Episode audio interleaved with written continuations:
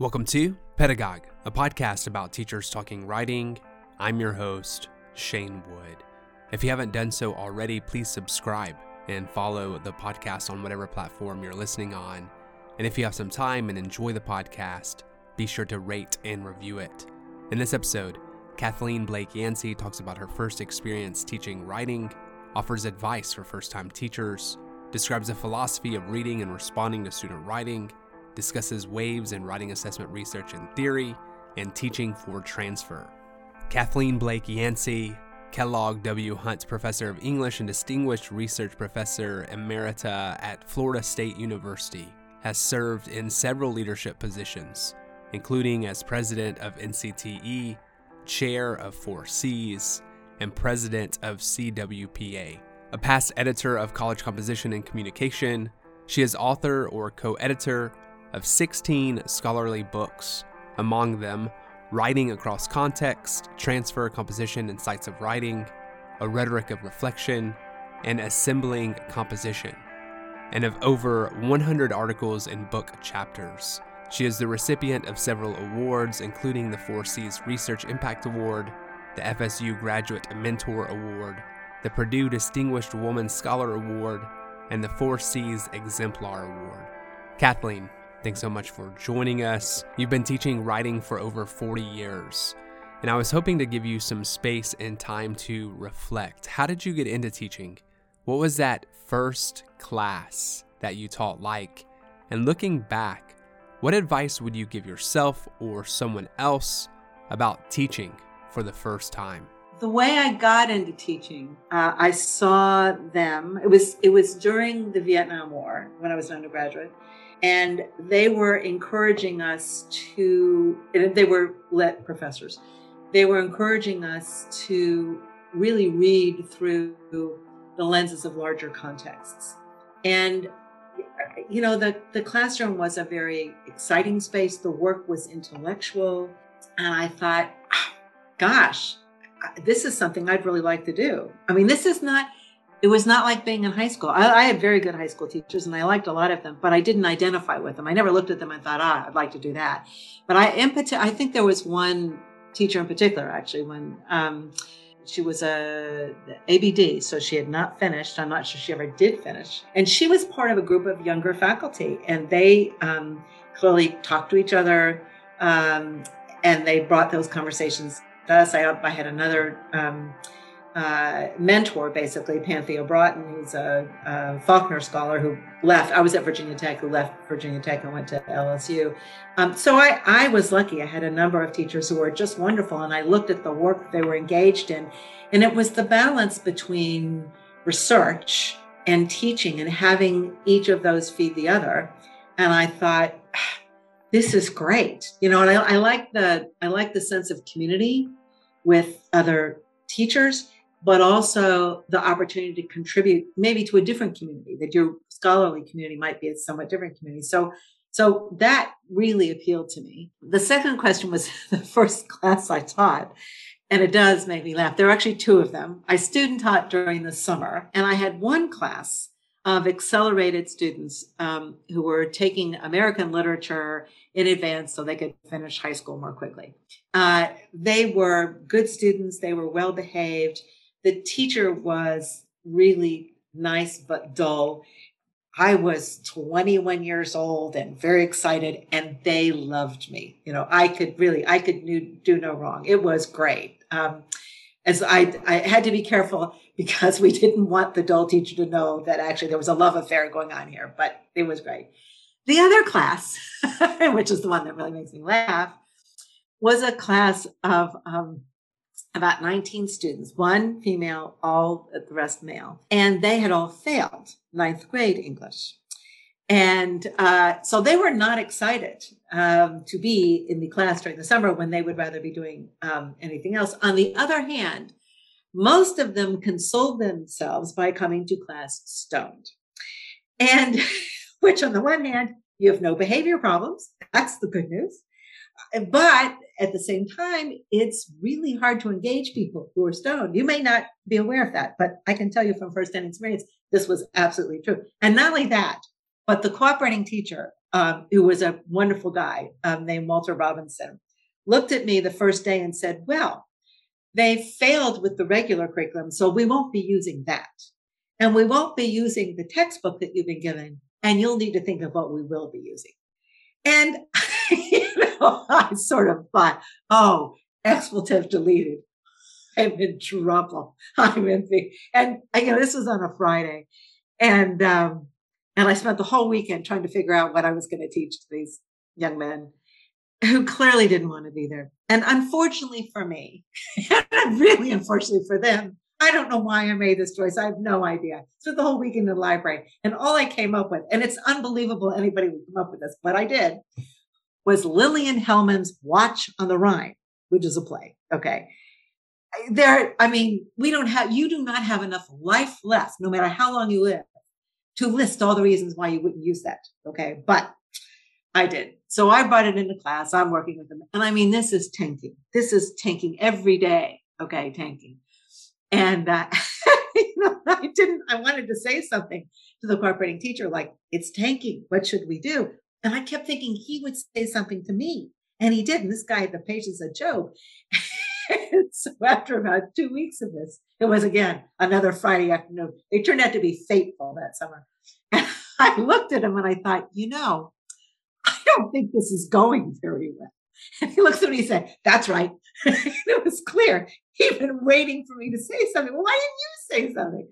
So then I went back and spent, again spent the whole weekend devising um, another approach to the class, which I don't think was award winning, I have to say, um, but was better than Lillian Hellman's Watch on the Rhine, which may be wonderful. I'm sure it is wonderful in other settings, but for this particular moment, not so good.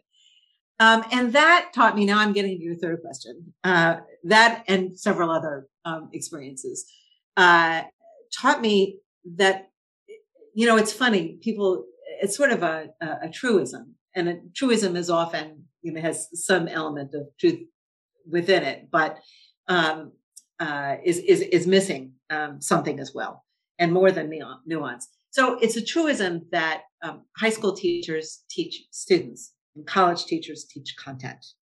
And I think the reality is that both teachers or the teachers in both settings teach both content and teach students. And my one of the ways we might think about my student teaching experience um, was that I didn't have to worry about the students so much in the American Lit class because they already they were already prepared um, to do what we needed to do. And and the other students were not. And instead of thinking about who they were and what they needed, um, or asking them who they were and what they needed, people are actually pretty smart. You can ask them; they they will tell you. There are many ways to ask. It's not always directly, but there are ways of accessing that kind of information. That's what I. That's where I should have started. I should have started with them. Um, but I was so anxious, I couldn't get outside myself. And so that's another lesson getting outside yourself, keeping your focus clearly on students, working with them from the very beginning because you're going to be working with them and learning with them as you go throughout. Um, and never again did I start a class without asking students, Hi, who are you? what do you know here? And what would you like to know? And and you can do it in fun and interesting ways. And um, and and I found some of those. In 1998, you published a book called Reflection in the Writing Classroom, and in chapter 5, you write this quote, Somewhat surprisingly, given the teaching, reading, and writing that English faculty do for a living, we don't talk very much about a philosophy of reading student work, or a philosophy of responding to student work, or even a philosophy of evaluating student work. How do you feel like the field of writing studies has developed in these reflections and philosophies? That I think we've done a better job of um, exploring our own individual dispositions in that regard. So if you look at something like 12 Readers Reading, uh, which was a book that was published by um, uh, Ron Lunsford and Rick Straub, uh, um, it was an account of 12 well-known figures in the field at the time. It was published about the same time, so it's contemporaneous with Reflection in the Writing Classroom. And and it's it's a I mean it's it's not perfect. Uh, there have been some critiques issued that I, I think are uh, worth paying attention to, but it, but it is a very interesting empirical study of how people respond to student work, I'll just say. And no surprise, somebody like an Ed White responds very differently than somebody like a Chris Anson. Um, even though we're all members of the same field. But what, what's interesting is, I mean, uh, it's a really interesting study, and there there's a logic to each of their responses. So it's not it's not like good, bad, tall, short. The question is, from my vantage point, um, you know, a philosophy um, attempts to articulate a phenomenon. Let's say in this case, response to writing. Um, and so, what is the purpose of response? Is the purpose to communicate with students? Is it to motivate students? Is it to make better writing? Is it to enhance the writing process? Those are the kinds of questions that I would expect a philosophy to be able to answer. And I, my own sense is that a lot of work has been done in this area both within the field um, and outside the field. I'll just point to two really interesting strands. Uh, one clearly has to do with anti-racist work and the role that both response and assessment can play in that.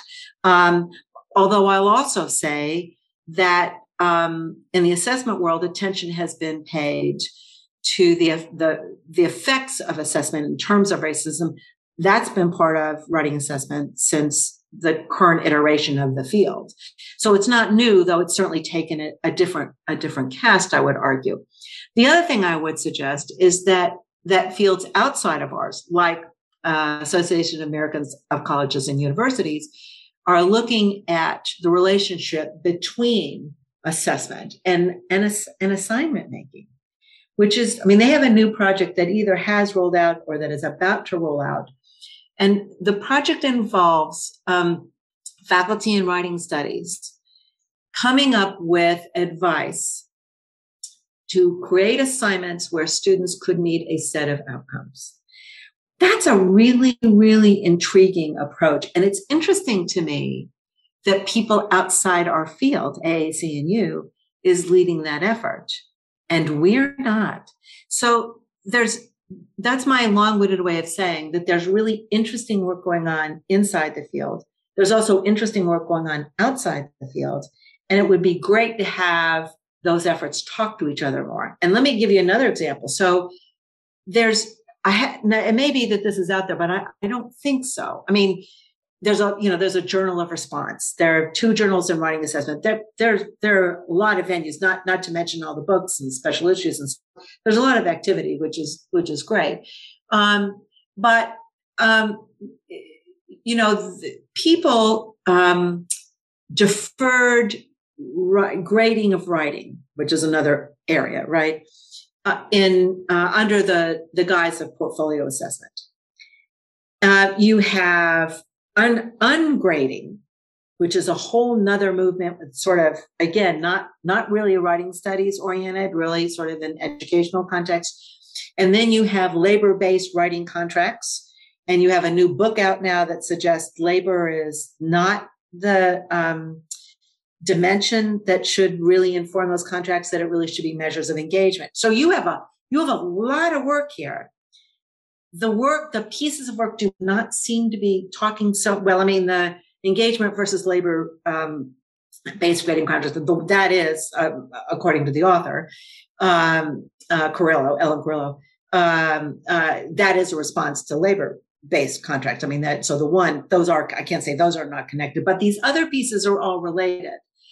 They're, but they're not, they're not connected. And yet, if you bought them all together, I think you would have the beginning of a philosophy of assessment that would include all these different pieces. And so I would argue that even though it's almost 25 years later, there is still a need for that that we don't really have.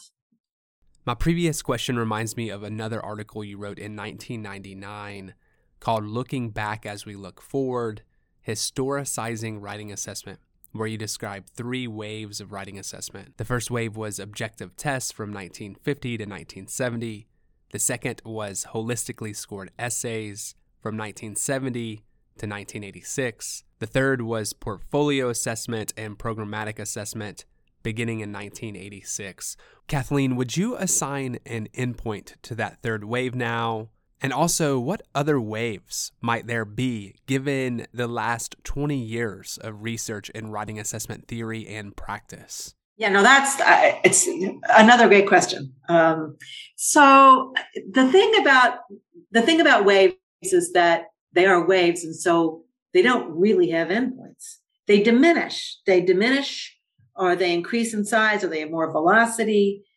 Um, we haven't, even though even though most institutions are now going test optional, we still have the SAT. Uh, we still have Compass. Uh, we still have AccuPlacer. I mean, so standardized tests have not really gone away. Holistically scored essays have definitely not gone away. The AAC value rubric has contributed to that for good or ill. Um, and the thing about portfolios, um, excuse me, is that they are still very much alive and well, partly because portfolios went from portfolios to electronic portfolios. So, and, and I'll just say AAC&U right now is sponsoring an institute on e-portfolios, which um, involves teams in campus wide efforts. They have almost 30 teams that have signed up for this year. Um, with very, I have to say, with very little participation from the writing community. Um, that's not to say there isn't good work going on in e-portfolios within the writing community, because there absolutely is. But it is to say that there's a lot of um, work outside the writing community that contributes to our own work one way or another. In other words, context matters here. I the reason I think that um, e-portfolios have continued is because of the marriage between assessment and electronics. And the other thing, the other reason I think that um, program assessment continues is because we're still, I would use the word recovering uh, from the Spellings report, uh, which was during the, the Bush administration, uh, which basically one implication of the Spellings report is that universities were not teaching students um, anything at all. And then that was uh, further contributed to by the work by the authors of Academically Adrift, which was an article, as the title suggests, uh, trying to demonstrate, I think, failing to demonstrate, but they think they've demonstrated that um, that students are not learning anything in college, which I think anybody who spent a moment on any campus would find patently false. Students are learning all the time. Whether they're learning what you want them to learn or not, uh, that's a different issue, but they're definitely learning. People learn. That's the nature of the human animal. Um, that said, program assessment is still, I think, very much with us. Portfolios, because of the E in front of them now, very much with us. But uh, honestly, the big thing that that strikes uh, my fancy or is capturing my attention is technology. So let me just point, um, by which I mean digital technology. Uh, um, let me point to a couple of things here.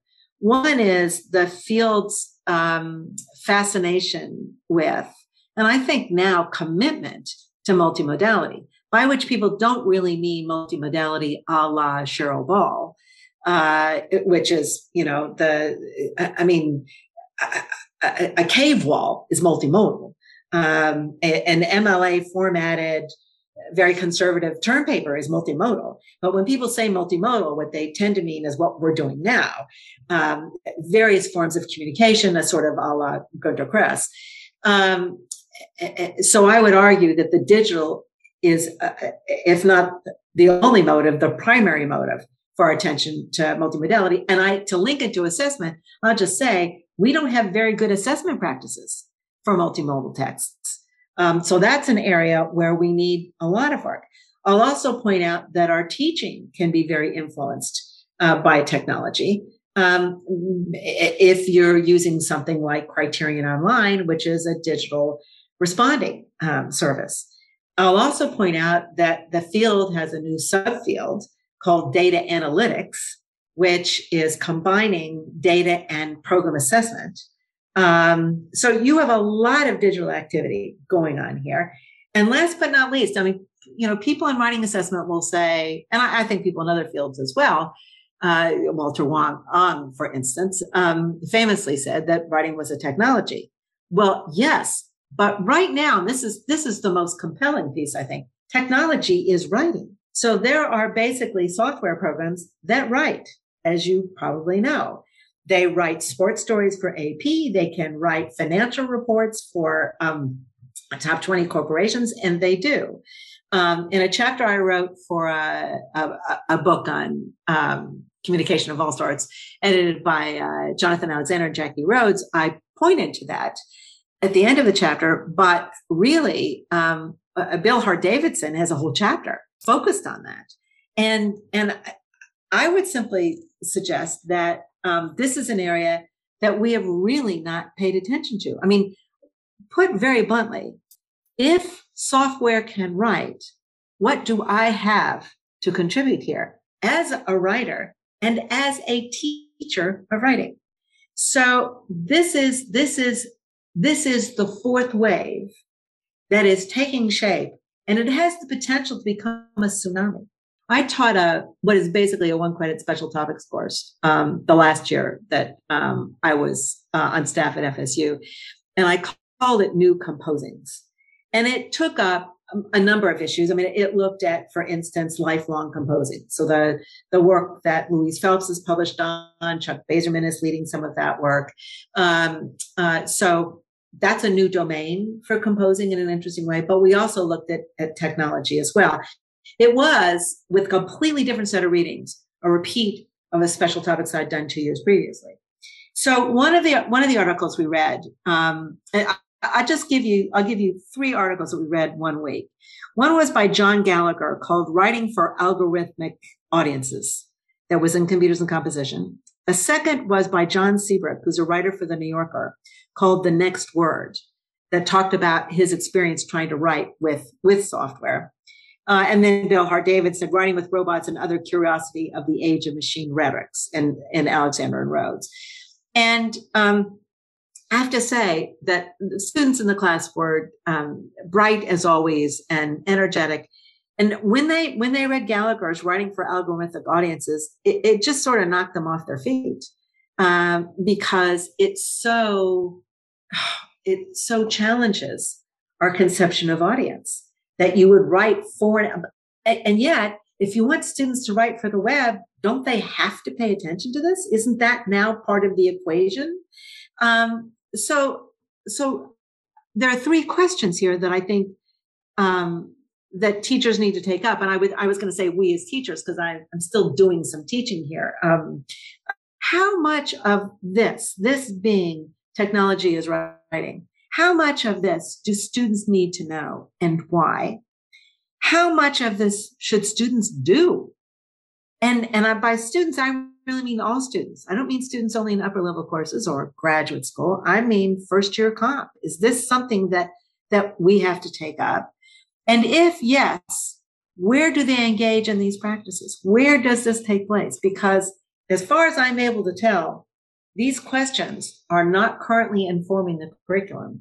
And, and I think they need to. I think they need to, at least in the sense that people need to have grappled with them. And if they decide, no, not now, for good reasons, which they may, I mean, that, that may exactly be the best answer. Because technology changes so rapidly, they will need to revisit them fairly soon. Kathleen, this is my last question. You've written a lot on writing transfer and writing across context too. I would encourage everyone to read Writing Across Context, Transfer, Composition, and Sites of Writing. Do you mind talking a bit about teaching for transfer and what you think this kind of curriculum offers writing teachers and students? Sure. No, I that's that's another lovely set of questions. So thank you.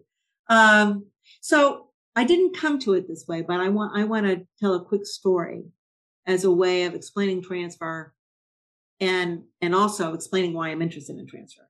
So several years ago, uh, I was at a symposium that at the University of Minnesota that was led by Pamela Flash. She leads a writing cross curriculum program called Writing Enriched Curriculum.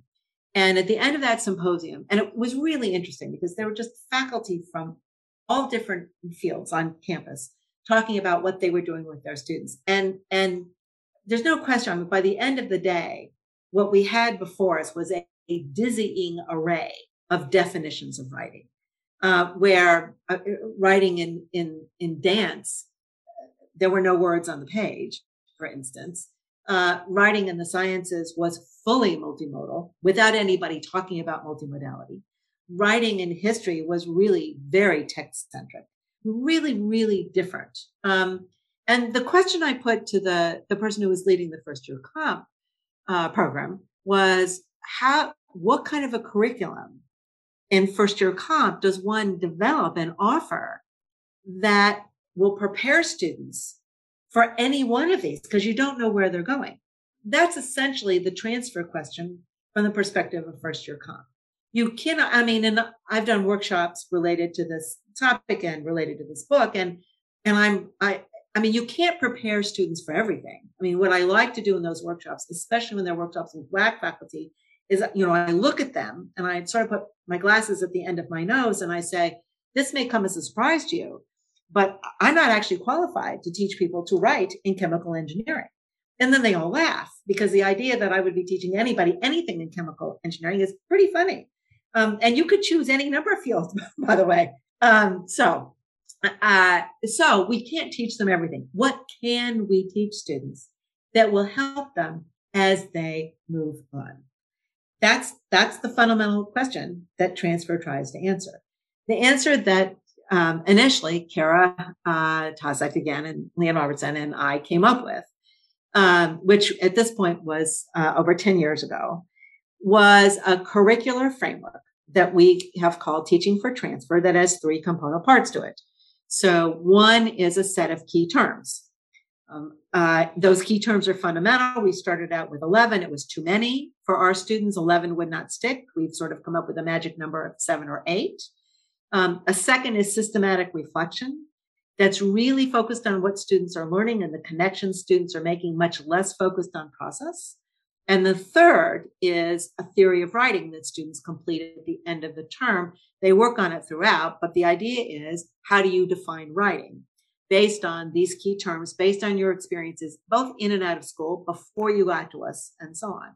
Um, now, that initial effort has been um, subsidized by two grants from 4Cs, one grant from the Council of Writing Program Administrators. Uh, we brought in several other people, including uh, people at various kinds of institutions. Among them are community colleges. And the whole purpose of those these, these reiterative efforts was to try to determine whether or not this curricular framework could serve many different kinds of students on many different kinds of campuses, literally um, from the Pacific Northwest and Washington State to Florida. And the short answer is yes. The good answer is that actually it does. And we have over 100 students that we've studied and that we've learned from. Um, what we found, uh, very briefly, is that the curricular framework is actually quite adaptable. People use lots of different kinds of pedagogies. They use different kinds of readings than we've originally used. Um, they've structured the systematic reflection uh, in in different ways. Um, they've taken other um, uh, focal points. So, Kara, for example, has built in um, a media emphasis in some of her classes. Um, our our colleague at in the University of California system, Tanner Tanner Woodgo, uh, has built in a social justice component. So, one of the things we've learned, in addition to learning that it does serve lots of different kinds of students on lots of different kinds of campuses, um, is that it is actually highly adaptable. We thought that it was, and and now we know that it is. It's also highly adaptable in that we've used it in different curricular sites. We've used it in first year comp and second year comp, um, in technical writing and professional writing, and in internship preparation. So it seems adaptable in that regard. There's actually some work um, out of a chemistry program uh, that took the framework that kept um, some of the the word the key terms we've identified, added some of their own for a kind of hybrid model, and it worked for those students programmatically. So so the research is is really very very exciting. Um, at this point, we have a, an article that's out for review that um, I hope we'll hear about it maybe in the next month or so. Um, and and this is another um, exciting part of the research is that it's teaching us a lot about how, how writers develop. So two quick things. One is that over the life of this project, we've learned from students that honestly, they're learning a lot about writing, how to write and about writing in sites outside the classroom and outside writing centers. They're learning about it in workplace situations. They're learning about it in co curriculars. They're learning about it in self motivated writing situations. When we ask them to bring all those learnings together, that is also when, when their development seems to take off. So that's one thing. So, one challenge I would issue to all of us is how can we build in those other sites of writing into our curriculum so that students are not disregarding them, but building a fuller, more, more coherent model. And again, it goes back to what I said at the very beginning of the interview students know a lot.